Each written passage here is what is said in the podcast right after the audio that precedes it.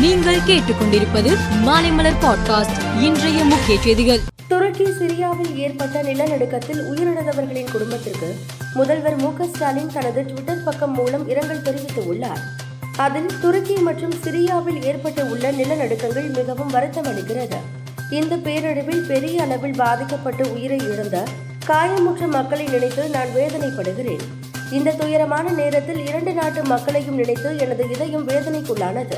பாதிக்கப்பட்ட மக்களுக்கு உதவ அனைவரும் ஒன்றிணைவோம் என்றார்.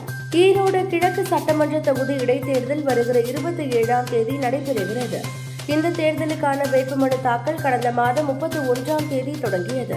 இடைத்தேர்தலுக்கான வேட்புமனு தாக்கல் செய்வதற்கு இன்று கடைசி நாளாகும்.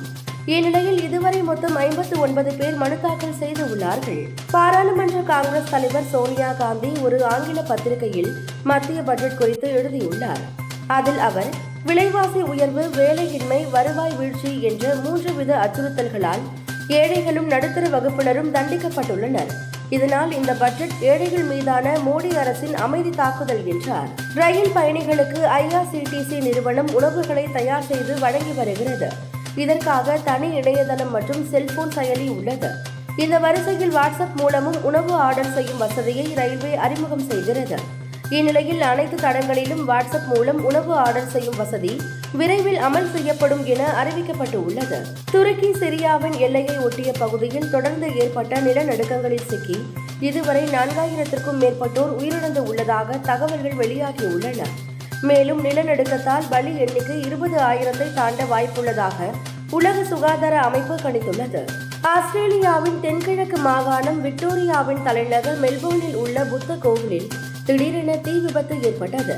மளமளவென கொழுந்துவிட்டு எரிந்த தீ கண் இமைக்கும் நேரத்தில் அடுத்தடுத்த தலங்களுக்கும் பரவியது.